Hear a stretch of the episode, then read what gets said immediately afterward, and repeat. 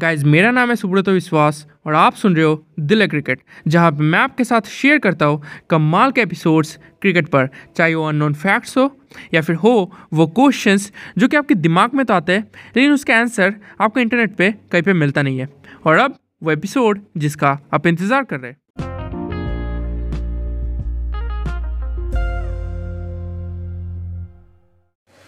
Guys क्या आपको पता है इंटरनेशनल क्रिकेट में सबसे पहली बार किस कैप्टन ने DRS का इस्तेमाल किया था?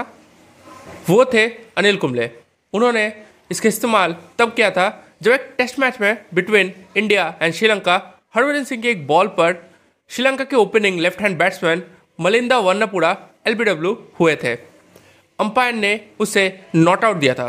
फिर अनिल कुंबले ने DRS लिया और DRS में पता चला कि वो सच में ही नॉट आउट था।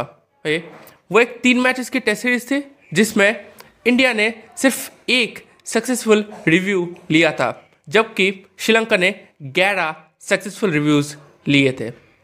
तो क्या आपको ये चीज़ पता थी? मुझे कमेंट सेक्शन में बताएगा। Thank you.